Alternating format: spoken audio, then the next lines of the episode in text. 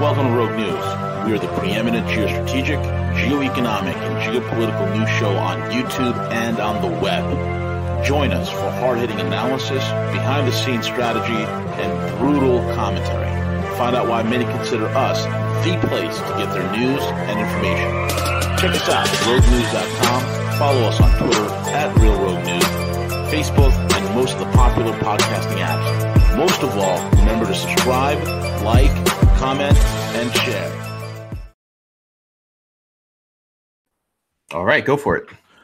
Good morning, everyone. It's the one and only V, the Gorilla Economist, coming to you live on this edition of Mornings with V and C J, a k a. Rogue Mornings.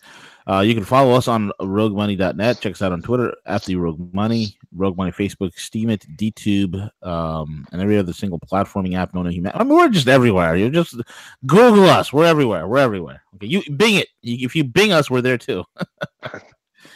Anyway, C J's working the airwaves, and we got a great load of stuff to go through. And we have the one and only London Paul with us as well. He is back. Well, he was here. He was here Monday, but he's back again today on Wednesday. But this is a great time for me and Paul to catch up because he was in Russia. He was in Saint Petersburg, actually talking with people with critical thinking capabilities. And for those of us who are, aw- aw- you know, awoken, uh, who, who are awoken to the goings on and the musings of madmen in this world, uh, London Paul is no stranger uh, to us, and uh, we all know how refreshing it is when you're meeting someone in another country and they quite know exactly what you're talking about and they're on the same wavelength as you. Because let's be honest here, folks, many of us are ostracized from family. Many of us, our family members think we're weird. Many of us uh, bemoan when we show up to Thanksgiving dinner and they're like, uh, here he comes again. Oh, here she comes again.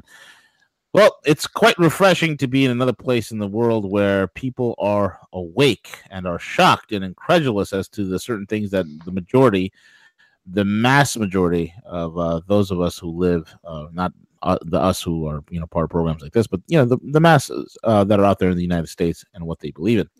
So, Paul, how's it going, buddy? Yeah, good morning, uh, uh, V, and obviously good morning, afternoon, evening, and middle of the night. I don't know where everyone else is listening. Yeah, um, I'm just saying the weather's incredible here, and we have to make the best of it in the U K because we, we don't normally Absolutely. get sustained spells of nice weather. Yeah, it's carpe uh, diem every single day as soon as the weather gets good. Like May, when May rolls around, late April, early May rolls around in New York, same thing, man. We're, it's like carpe diem, seize the day, enjoy as much as you can because you know that hellish cold is right around the corner. Well, yeah, absolutely. I mean, so, you know, before we begin, I like to start with the funniest article of the day. Sometimes you find those gems that are just hilarious. Sometimes you find something that is the universe once again invalidating all that is S J W and Libtardian. Uh, and this is uh, one of the things here, Paul. Uh, customers rage as Starbucks turns into a homeless shelter. I um, I love this. I mean, yeah, it's kind of uh, it. It's ironic, is that, you know, people, a lot of people will moan and complain about things.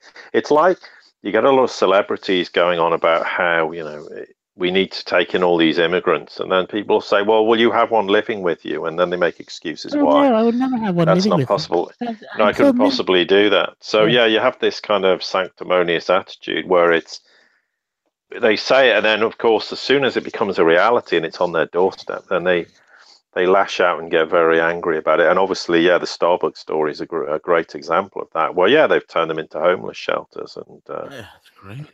It's great. This is what happens. It, it just shows you how insatiable the left is. It just shows you how insatiable. I mean, look. I mean, there, there, there's a picture of a guy in this article, C J. If you scroll down, if you scroll down, and this is the problem. My better half told me if they do this, because the Starbucks C E O is like, "We welcome everybody. Nobody's going to be excluded. If you want to use the Starbucks bathroom, come and use it." Well, here's a picture, folks. It's a black and white photo of this gentleman. He has the baby changing table open. And what is he doing? He is preparing a very hot load of heroin to be injected directly into his veins. How how loving, how tolerant is the left that they are making sure that this drug addict, okay, this addict messing with God knows one of the most lethal drugs in the world, has a safe space so that he could safely go into a bathroom, put down a baby changing table, and inject a hot load of heroin into his veins, and then lie down on that beautifully cleaned porcelain and tiled and linoleum floors, and just sit there and convulse for the next forty-five minutes to two hours while people are waiting online, paying customers are waiting online to use that restroom. But that doesn't matter, those those paying customers. What matters is that Johnny Boy over here was able to get his high and get his fix. Oh, how loving it is, Paul. It's so loving when I see stuff like this. I'm I'm, I'm elated that, that Starbucks is doing this. I think, do you know what, though? I think the problem is there's there's a kind of big, a bigger, broader context to all this.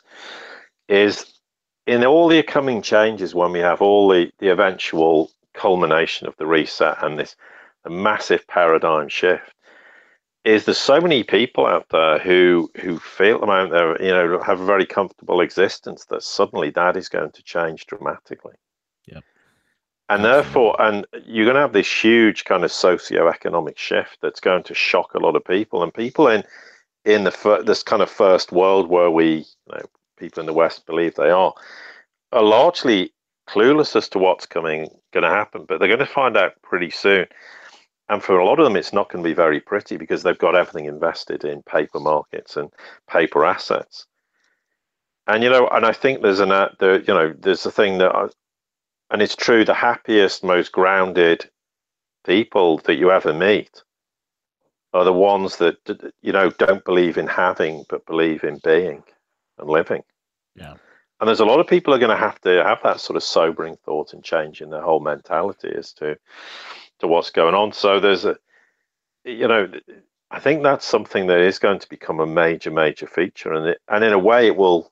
People will either have to ch- embrace change, or change will crush them in, in the process. And I think, you know, when we have people complaining about these things going on in Starbucks, the question is, how many of these people might end up, I'm not saying like the person taking drugs or something, but how many of these people are going to end up in a similar situation where they're really, really, suddenly they've gone from their comfort zone to having nothing relatively? And how are they going to handle that and deal with that? Absolutely. Absolutely correct, man. Absolutely correct. Um,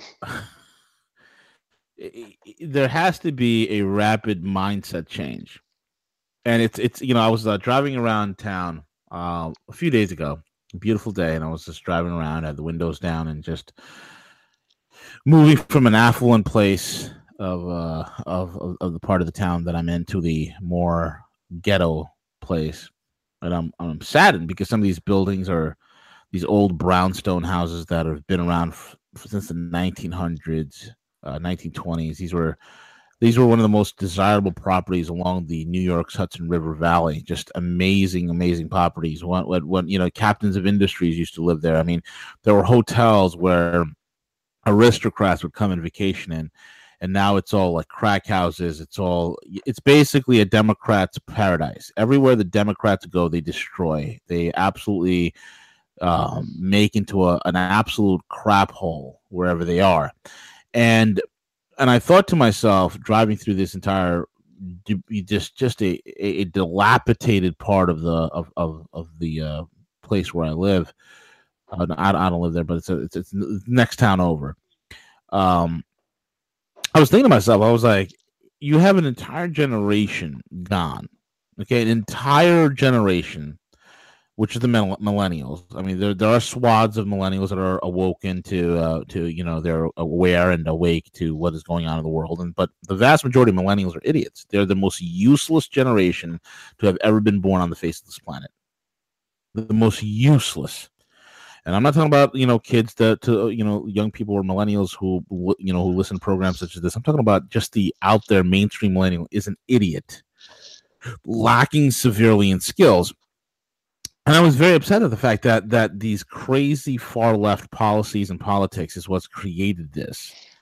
Then I was also thinking about, you know, ethnic groups, minority groups that have been absolutely disenfranchised because they are they are lied to. They are they are led by Judas goats. They are led by sheep-dipped Judas goats who belong to the uh, far left establishment. And they're kept on these these mental plantations without any sort of room to grow.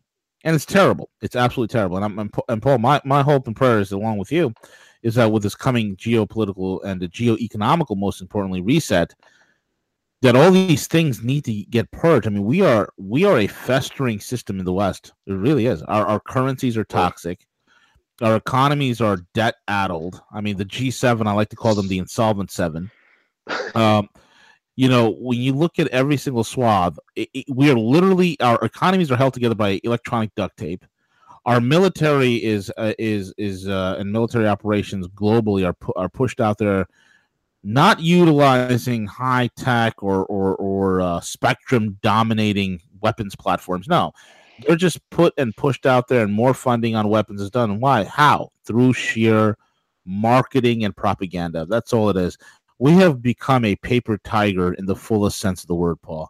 A paper tiger with a third world economy to match. The only thing that is missing here is a third world currency. And Paul, you and I both know that is going to be remedied very soon. Yeah, exactly.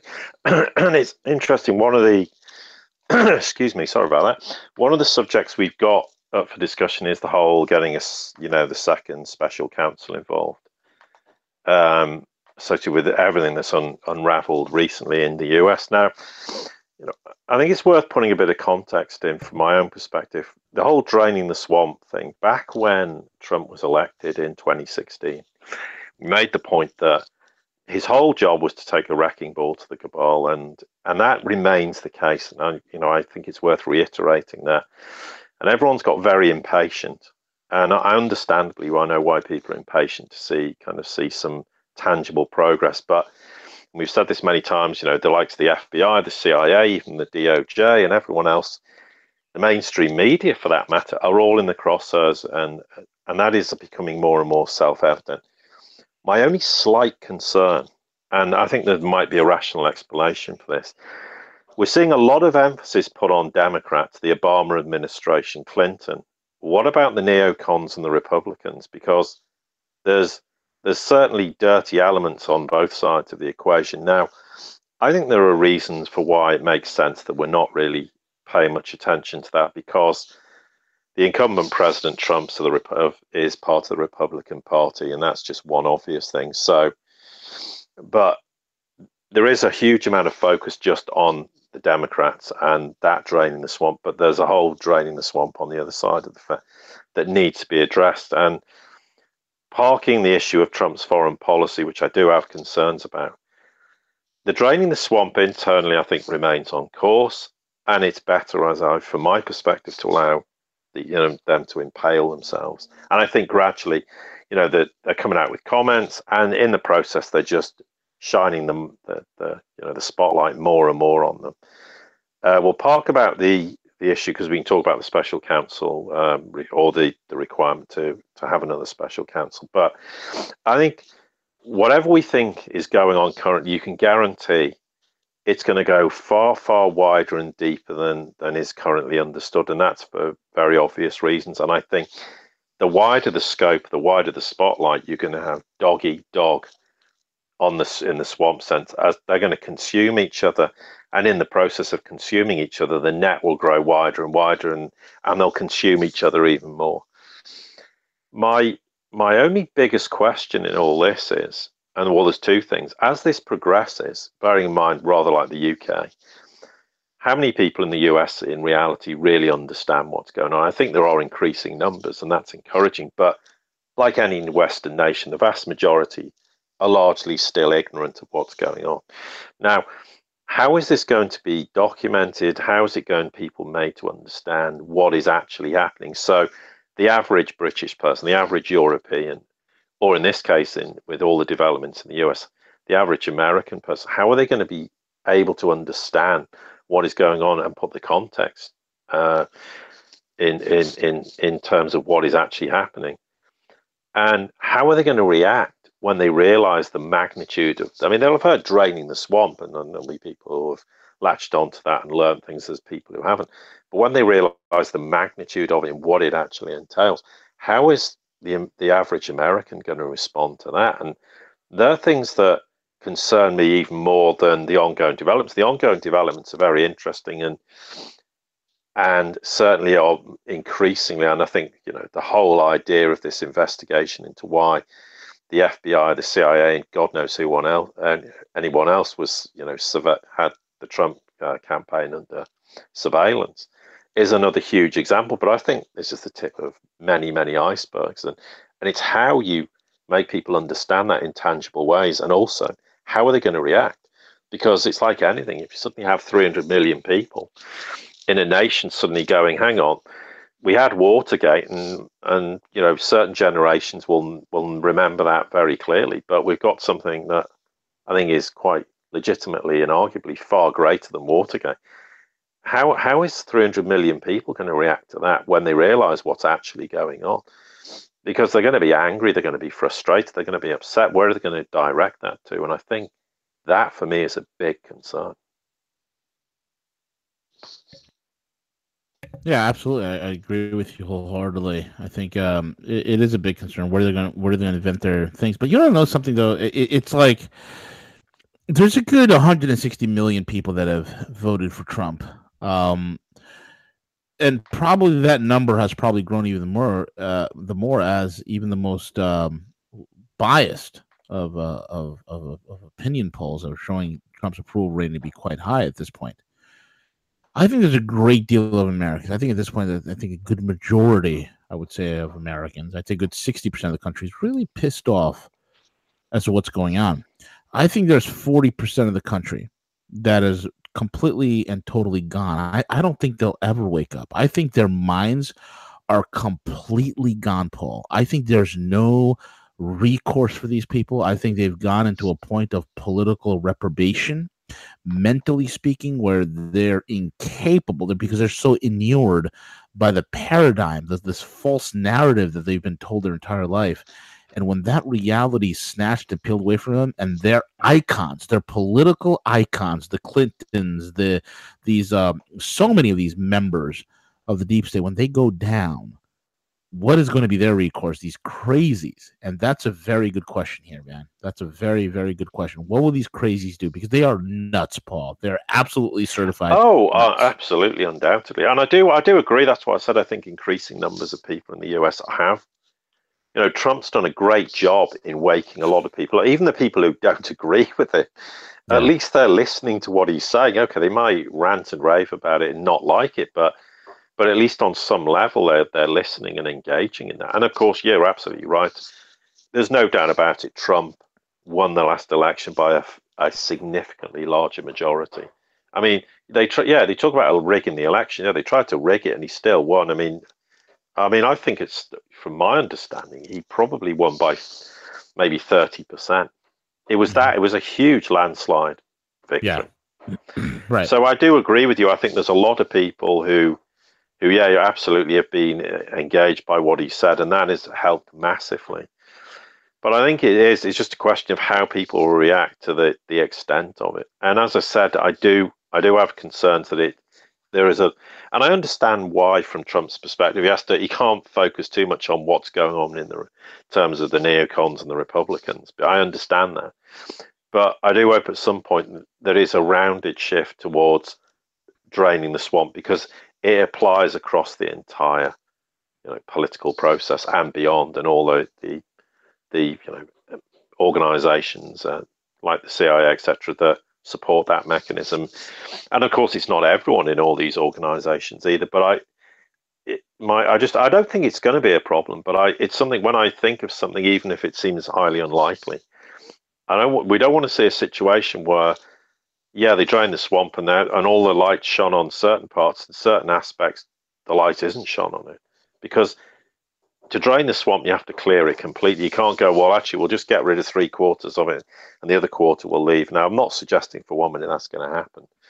But lately I've seen a huge amount of focus on on Democrat side of the, the equation, and I'm going, at what point are we going to see the focus shift onto the to the Republican side and the neocons? And we know from experience, as many people listening do, that there's a lot of very nasty elements within the neocons for sure, and and their involvement. And I think certainly they've had some far too much influence recently in terms of of U S foreign policy. Yeah, uh, for all the reasons why we were concerned by the likes of Pompeo and Bolton. And, you know, Pompeo did this huge one eighty shift on Iran. All of a sudden, that concerns me, because he was very measured, before, you know, when he was in the C I A. In fact, often he was seen as someone who wasn't playing ball and was, was you know, not playing devil's advocate, but certainly questioning a lot of the official narrative. And now suddenly he's just gone full throttle either way. And he's made a lot of comments recently that have got a lot of people inside Europe and beyond going, what, where's he going with this? What the hell is he saying this for? Mm.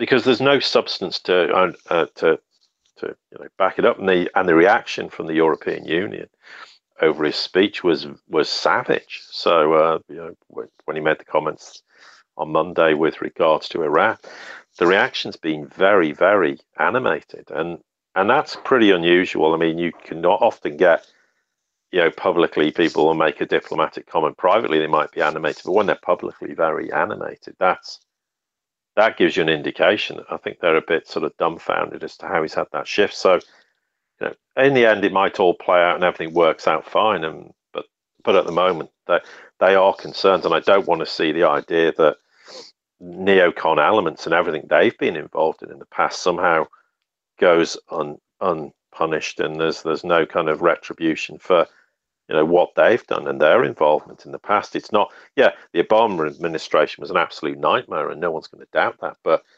uh, plenty of things went on prior to that. I mean, let's you know, classic example is who what administration was in when we had nine eleven. Yeah, who was involved in that? Mm. I mean, that's one of the most damning, shocking things that that's happened in U S history, or certainly modern history. Uh, what's where's the accountability for that and everyone who was involved in that? And so there's all those kind of things that, and I think eventually, of course, all being well, those things will get dealt with as well. But you know, we otherwise, the, the, if they don't get dealt with, then you're just going to have the, the Democrats smashed into oblivion and totally humiliated, disgraced, and the elements within the Republicans, if they, they weren't dealt with, they're just going to go carry on like regardless. And that can't be allowed to happen. And I, I'm not saying it will be, and I'm optimistic it won't be. But the longer it drags on and we don't hear, you know, the, the narrative's all about the Democrats, all about the Obama administration. And, and no doubt the focus is on that because of what's now transpired with all this surveillance that was going on of the Trump campaign. And undoubtedly it needs that. But at some point, the, the, you know, the, the spotlight needs shining on everywhere. And if you're going to drain the swamp, it has to be in totality. Yeah, absolutely. No, it has to be. Paul, here's something that's been tickling the back of my mind for uh, for for me for a little while, and that is um, Mohammed bin Salman.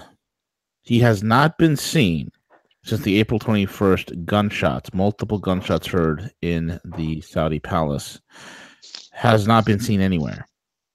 What is your take on that? Is M B S dead? Is he wounded? Is he in hiding? What is going on? What are your well? Actually, yeah, I talked with this on uh, on Monday with C J. Oh, it, it yeah, no worries. No, I mean the the issue is, well, and you rightly point out, is that uh, what exactly happened, and we don't know. I mean, certainly he seems to have disappeared off the radar. It's not clear um what went on with regards to that. Well, maybe it was a coup, or maybe it wasn't a coup attempt. There's lots of different things. There was, well, it was a drone strike, then there's other people saying no, there was an actual coup attempt. Now there's a lot of uh talk about the fact that the the deposed crown prince, there's concerns that he might try and start a you know another coup, and then there's an idea that a lot of the Saudi royals are not being allowed to leave because there's a fear of a coup happening. And there's disgruntled people abroad making rumblings about uh, coups. And I don't know, that, but the question is, yeah, it's one of three things. He's either in hiding, he's either being deposed as the crown prince, or, you know, he's dead. I mean, I think in very crude terms, those are the three possibilities. Now, he might well just be in hiding. He might well have just disappeared off the radar, but he's very, you know, publicity seeking, no doubt about it. And I think, as I said to C J, the thing that interested me um, particularly was the fact that um, the Saudis made the comment uh, regarding the U S embassy in um, in Jerusalem, and actually came out and really sort of savagely criticised the fact the U S had moved it there, and denounced it and said they wouldn't, you know, recognise that as um, as being a legitimate move. Well, that is very out of sync with with M B S's attitude when he's been, you know, cozying up with the with the Israelis and trying to put this big détente together, even though we know they've been, you know, allies for a long time, but publicly doing so, and going out of his way to, you know, to to sort of charm the the U S in the process. So why why suddenly has, you know, Riyadh made these really pretty contentious comments that no doubtedly would have upset the, the Saudis and uh, sorry, the Israelis and the U S. So, yeah, it remains to be seen. But obviously, if he has been deposed or, or worse than that, then the question is, what does that mean for Saudi Arabia? And the the, the question is, we don't know. I mean, we know King Salman's very pro-Russia and pro-China. Does does that mean that, you know, that would start to uh, figure more prominently? Do we really understand what what's going on between Saudi and and the Chinese in terms of the petro yuan? Nothing's absolutely clear at this stage, but yeah, it's it's very strange that he was always wanting to hog the limelight and he's disappeared now for over four weeks. It really is it really is. Paul, what is your take on uh the Iran situation as more rhetoric is is coming out towards Iran? I mean, the other day we had uh, Pompeo speaking about the Iranian sanctions, um, talking about even a potential strike on uh, Iran. What is your take? Yeah, it's funny actually, yeah, because we, we talked about this with C J as well. Darn um, it, I'm I, late to the party. Save something I mean, for me, Paul. I mean, let's let's kind of be quite, you know, brief about this, because we don't want to kind of cover everything we covered on Monday. I mean, yeah, there's there's a lot of rhetoric. I, you know, the bottom line is the the Iranians are not going to count out to, to the U S. They're not going to back down. And why aren't they going to back down? Because even if the European Union walks away and, you know, and then buckles under pressure, at the moment they don't seem to be, but they could buckle next week, next month. We don't know. If they don't buckle, then then it's, you know, all bets are off, and and. you know, their rotation east to, to to the Russia and China is a given at some point anyway, but it will just accelerate it hugely. And in the event-driven scenario, that's a massive, massive step in that direction. But if the European Union walks away, the one thing they know is they've got China. You know, we've said this many times. They've got China's back, or China's got their back economically and Russia militarily, and neither of those nations is going to allow the, the nation to collapse. There is no doubt. There is a big move to try and create a regime change. I mean, there's a, the, I mean, there's a Twitter, you know, thread about Iran regime change, and there's a, probably a lot of bogus accounts created to give this idea that half the half of the Iranian population wants regime change. There's a big emphasis, and that's always what it has been, and that's why I get rather concerned, because we know for decades that's been the, been the idea, is to have regime change in Iran. And, you know, Pompeo, people will argue, maybe he's just saying things, maybe it's rhetoric, but I don't think I've ever heard someone, without actually saying, we want regime change. But everything he said on Monday pointed exactly to that. That is rather a disturbing development, because the one reality is they won't succeed. And all it will end up doing is alienating the U S more and more. And, and we come back to the point, from my perspective, yeah, it's one thing smashing the dollar and and ending the cabal, but it's another thing alienating everyone in the world in the process. Don't do that. And you know, and what they're doing in terms of Iran is not going to, they won't succeed, they won't win. Iran survived it in the seventies or the late seventies, obviously the eighties, nineties. They're far stronger now, and they've got far stronger allies. So so therefore it's just a a completely, it's a fool's errand to believe that they're going to affect any change. in, in that regard. And um, so I think the rhetoric will carry on. I think we, it'd be nice to be see what the European Union really does end up doing. I mean, they're, they're talking tough, and and there's enough suggestions to say they'll stick to that. Because the problem, of course, is if the European Union caves in, then then then there's a lot of vultures inside the European Union who are desperate to see the end of it.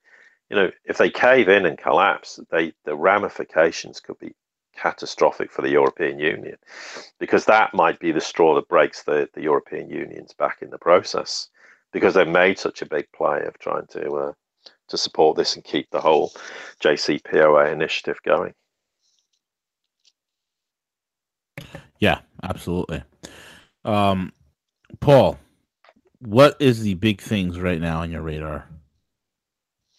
Well, actually, I think what is keeping one of the you up at night. Oh, nothing keeps me up at night. Yeah, even even when I hear some outrageous things that. Uh, so I'm I'm, no. I'm afraid to ask you some of these topic questions because uh, you probably already covered it on Monday. No, so no, I don't know what to ask you. no, no, like, no. I mean, one of the one of the things that you know you've got listed was this whole cracks in the global economy, and we we absolutely know. I mean, yeah, we we tend to pick on the U S a lot, principally because it has the re the world's reserve currency, and. But all Western nations, to varying degrees, are in meltdown. I mean, their economies are, f are fake. Their, their unemployment rates are way higher. And there are systemic problems that can manifest themselves. Uh, I mean, you know, it's like if some major problem starts in Europe and it consumes Europe, it'll consume, obviously, uh, the U S and North America and so on and so on in the process. And And those cracks are becoming chasms everywhere. And yeah, that they'll keep propping everything up as long as they can, and and they can keep propping markets up. They can drive the Dow and the footsie and the DAX and everything to infinity. And but economic reality is biting hard, and and you, you can only do this so long. And of course, ultimately, the question is, once the dollar's rejected, that it's game over, because they can they're not going to be able to pump trillions of dollars when no one will accept them. And But I, I, I came across something interesting, which I think highlights kind of beautifully the problems that, that nations like the U S are facing. I mean, we all know the U S has got their strategic petroleum reserves. I'm not, no one's can exactly say, potentially I think you can have up to one hundred sixty million barrels in it. Well, this may surprise people, but recently they sold seven hundred thousand barrels of it, to pay for a partly to pay for a two billion modernization of the underground salt dome cavern system along the U S Gulf Coast. Now, if they're having to sell, you know, the strategic petroleum reserves to to pay for something, or pay a down payment on something that's a two billion modernization, what does that tell us about the state of the economy? I mean, that is that is as dire as it can get. So. And that's, you know, it's all over. If you if you go to the U K, I mean, the retail sector's in in free fall. And go to the average high street, half the shops are, are bought, you know, there's no boarded up, there's no one there. The, the the economic reality is killing the Western world, simply because Japan told everyone, if you have Q E and zero interest rate policy for more than a few months, you're going to kill the economy, stone dead. Uh, the other obvious thing is that uh, you can't have raise raise interest rates now, because you'll kill a debt-based economies.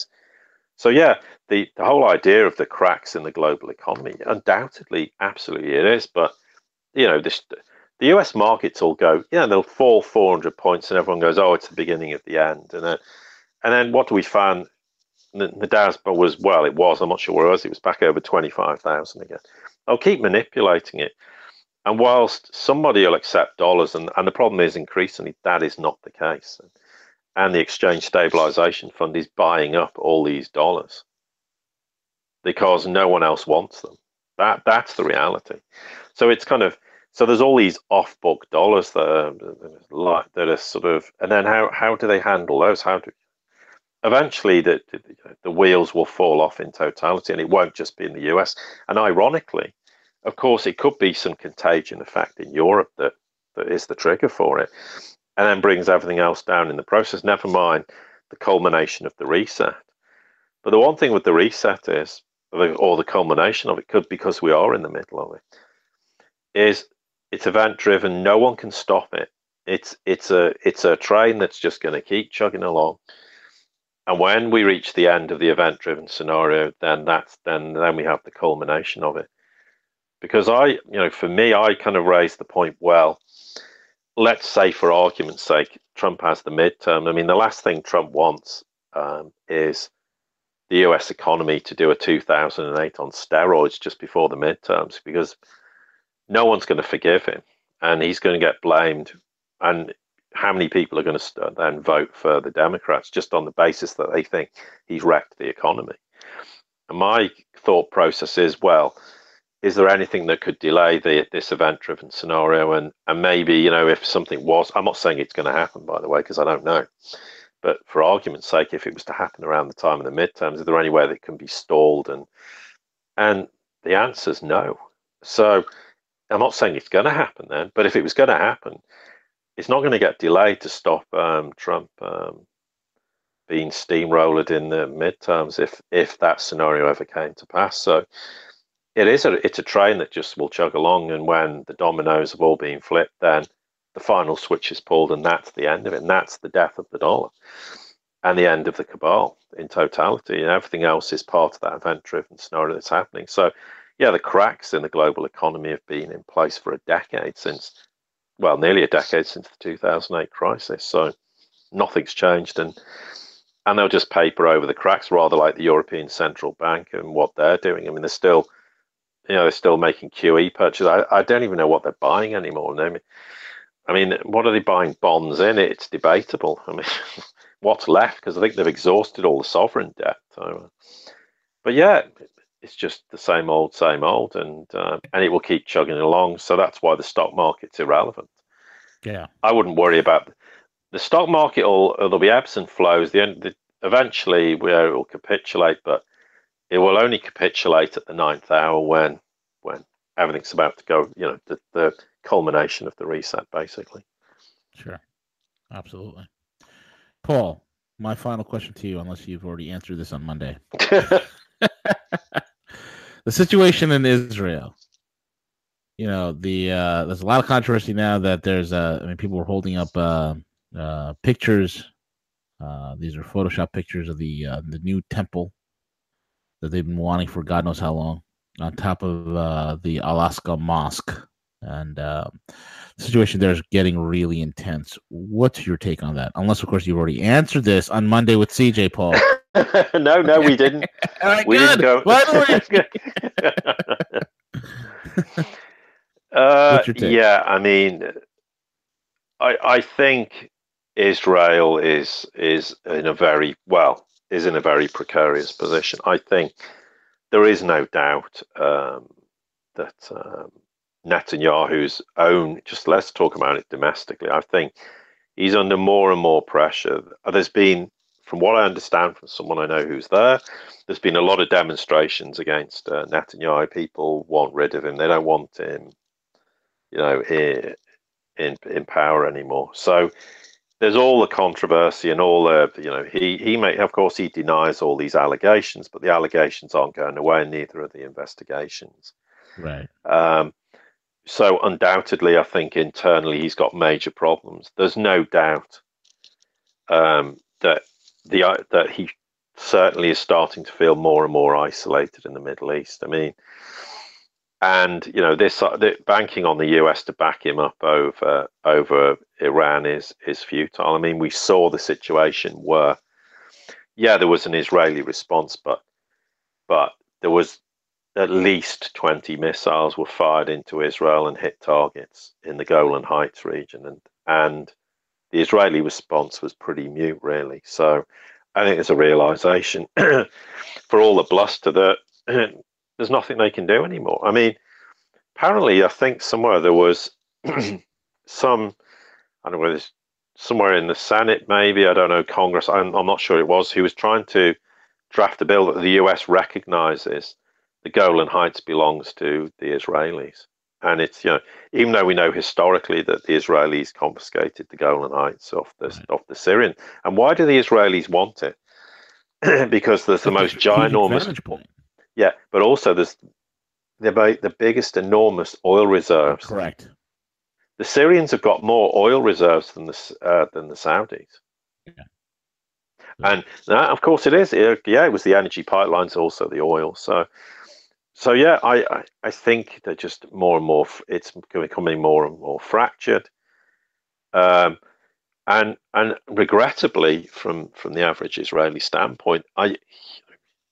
The question is, Netanyahu's policy is doing nothing to help them, the average Israeli, you know, citizen, and and I think it is. I think internally, he's very stretched. He's very vulnerable and isolated. I think increasingly, yeah, okay, the U S is supporting him to to whatever extent that is. And there's all this controversy. Well, what what does the U S really mean? Well, you know, they certainly supported him over over the business of of Iran, and we know that all the evidence he produced was evidence the I A E have had for years. There was nothing new in it, but it was used partly as a justification, and also obviously the massive controversy of of moving the U S embassy to to Jerusalem. Um, there is a school of thought, and I think there's some validity to this, that by doing it, it's it's forcing the hand of of the Israelis and the Palestinians to resolve the two-state solution. I, I don't think. Currently, I don't think anyone in the Israeli government's going to do anything about that. And do you know what? Truthfully, I don't think anyone on the Palestinian side is. I think there's elements in both camps who are who like things to be the way they are and don't want a two-state solution, because it's rather like North and South Korea. When that resolves itself, the warmongers are going to go, oh, hang on, we have no purpose here. And everyone will say, right, well, pack up your bags and go home. It's the same if the Israel and Palestine issue is dealt with in a mature, sensible, adult fashion. There's going to be a lot of people who got a lot of vested interest to see this, the madness carry on there. And that, of course, when that um, when that ends, they've got no justification or vindication to to carry on doing what they're doing. So, and I don't, I don't see. And I think Trump made that point to Netanyahu publicly. He said, "Do you really want peace?" And I think Trump knows the reality of things. I, again, though, I think. Part of the Iranian thing is, and it's rather like the Syrians, Trump cares deeply about people. And I think he's very easily duped into the humanitarian side of things. And that's why he'll make decisions. And that's why he went into Syria and said, okay, let's let's launch this, uh, you know, missile attack because, yeah, Assad has launched chemical weapons against his people. And he's horrified by that. And okay, we can all sit there and go, well, we know full well that wasn't the case. But it's always the humanitarian angle. If you ever hear Trump talk about other nations, he does focus a lot on the humanitarian side because he does care about people. And I think, you know, that's his strength, but it's also been, he's been manipulated and it's been made to be partly a weakness. And it's not a weakness in him, but it's a weakness in how he's direct people are able to manipulate his thought processes about what needs to be done in certain parts of, of the world, particularly the Middle East. But I do, I... I think I think you know Israel is becoming weaker and weaker, and the question is, are they going to lash out? I I don't I just don't think that's going to happen. I think there's a lot of rhetoric, but what are they going to do? I mean, if they try to launch a, an attack on on Iran, the U S is not going to back them up. There's no way. And you know, I think when push comes to pull, when it really really matters, if Netanyahu had some idea of launching some serious attack against Iran, the U S will actually do everything in the administ- Trump administration to stop him doing that, or any other, you know, what you might term an attack on, maybe in Syria, that's just totally disproportionate to what they've done. Not that where anyone's justifying the missile attacks that have happened so far by any stretch of the imagination, but something on a completely different level. I think the, the Trump administration would go, that's a bridge too far, we're not going there. I think if I think even the, the the hardest line elements within the Trump administration who want regime change, they want the Iranians to do it. They're not going to go in and do anything military. Yeah, they'll try and squeeze them economically, and they'll try and do everything to to have a more you know sympathetic administration inside Tehran that they feel then they can utilize. Because really, at the end of the day, their biggest fear is that they're rotating east. They're rotating to the Russians and the Chinese, and they're going to de-dollarize. And, and you know, here's the point. when when did things really explode is, and it always happens, we had Gaddafi, who said, I want to go back to African dinar. We had Saddam Hussein, who goes, I want to sell my oil in euros. And then we hear the Iranians go, we're dumping the dollar and trading in euros. There's always a precedent. If you threaten King Dollar, then that's that's the tipping point. And I think really that's what it's about. It's the whole preservation of, of the dollar. Well, of course, if they want, if they want nations to keep King Dollar going, then don't do what they do to them. And that's the irony. Walking away from the J C P O A is going to only accelerate the very thing they want to prevent. And that's, you know, people disagree, and I know people have disagreed with me, but the whole, one of the big points about the J C P O A was precisely because they went, if we walk away from this and we don't do anything with the Iranians, okay, there's the risk the Iranians will make enriched uranium, make nuclear weapons. Well, okay, there's a, there was always a possibility of that. But it's more to do with the fact they recognized the Iranians will dump the dollar. They'll go and trade with the Russians and the Chinese. And we can't afford to then be having to look at sanctioning some nations like China in the process because they want to trade with the Iranians. And they were terrified that, because they know, even they know, if the dollar dies, they're finished. Now, there's a lot of people inside the U S who never believe that's going to happen, but certainly elements within the Obama administration believe that was a, a real distinct possibility. That was one of the main driving reasons behind why the J C P O A came about. Now, there's this whole argument whether all these little side deals going on and, you know, bribes and kickbacks and all this sort of thing. Well, there's no evidence to suggest that happened or didn't happen. But the point is, that's not really the issue. They're all just side, sort of little side issues that don't really reflect on what the whole issue. Yeah, okay, maybe things did happen, maybe they didn't. The reality is it came about because the Obama administration went, dollar's going to get killed. And if the dollar gets killed, it's game over for the U S. That was one of the big motivations that came about. Whether anything else happened on the side is, for me, is largely irrelevant and is not a reason why the deal was broken or should should have stayed in place. But the rest, the fact, the rest of the nations, including Russia and China, particularly, okay, if you want to call the E U and the U K, France and Germany cabal nation, the Chinese and the Russians aren't. So why do they want to keep the deal going? Because after all, who benefits the most whether the deal stays in place? Russia and China. If the deal isn't in place, they benefit even more. So why are they so keen to keep the deal in place? That because uh, they're not cabal nations. Everyone knows that definitively.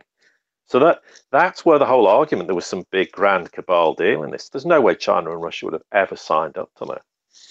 Yeah, there may have been some, and I'm sure there's other international things that have happened in the past where, you know, there's backhanders, there's strange deals, side deals going on, but that doesn't actually make any tangible difference to the actual deal itself. It's not, it's not a deal maker or a deal breaker if those things happen or don't happen. But as I go back, if you think Russia and China are cabal nations, then fair enough, they're part of the grand conspiracy. But then we know they're not. So why do they want to keep the deal going? Because they're better off with the deal dead. But they're fighting tooth and nail to keep the deal going. That's the question. If you believe there's some grand cabal conspiracy, well, please answer that question. If people have got a great answer, I'd like to hear it. But thus far, no one's given me any answer to explain that, that big, huge question mark that is unanswerable. Absolutely. Very well said. Paul, we're at the end of the program. Um, closing comments, and how can people follow you? Um, in fact, probably everybody on here is already following you, but yeah, go ahead. Well, obviously, yeah, it's the, the serious report dot com, and yeah, everyone knows we have the podcast. If you want to subscribe, and we'd like you to, then you know, please consider doing so. We we we've actually, things have gone off in a even in a bigger dimension than we've had previously, because literally we are drowning in stuff that we could cover on a daily basis. So ten to fifteen minutes is now fifteen to twenty minutes. And the truth is, I could probably do a two hour podcast every day. Yeah. Not that I would do, because people would go mad and no one wants to listen to me rambling on for two hours. But the point is, it it's the acceleration of what's happening and all the events. And that's what we do. And we don't discuss things on here that we put in the podcasts. I mean, occasionally maybe months later I'll make some reference to something, but we don't do that because people pay for a service and we wouldn't, you know, do that to them. But yeah, we'd appreciate if you'd do that and uh, and to subscribe. Um, and obviously we have the, well, increasingly we don't really use the Facebook page, but we've got the Twitter account, which we've used a little bit more intensively than we used to. And obviously we appreciate everything that Rogue Money's done by having us come on and every week. And it's always an absolute pleasure to uh, to be on. And it was great. C J got in touch, said, have you got some time? And it worked out well. So yeah, we, you know, we, uh, we always love doing it, and uh, it's always, you know, really good and, and fun to do it as well. And it's great to be able to discuss all the things that we do. And thanks very much as ever. Absolutely. And with that being said, guys, we we're all done. I think at one o'clock we might have the uh, guys over at Rogue Coin come on uh, with the crypto trades. So keep it tuned over here. With that being said, we're over and out. Take it away, C J.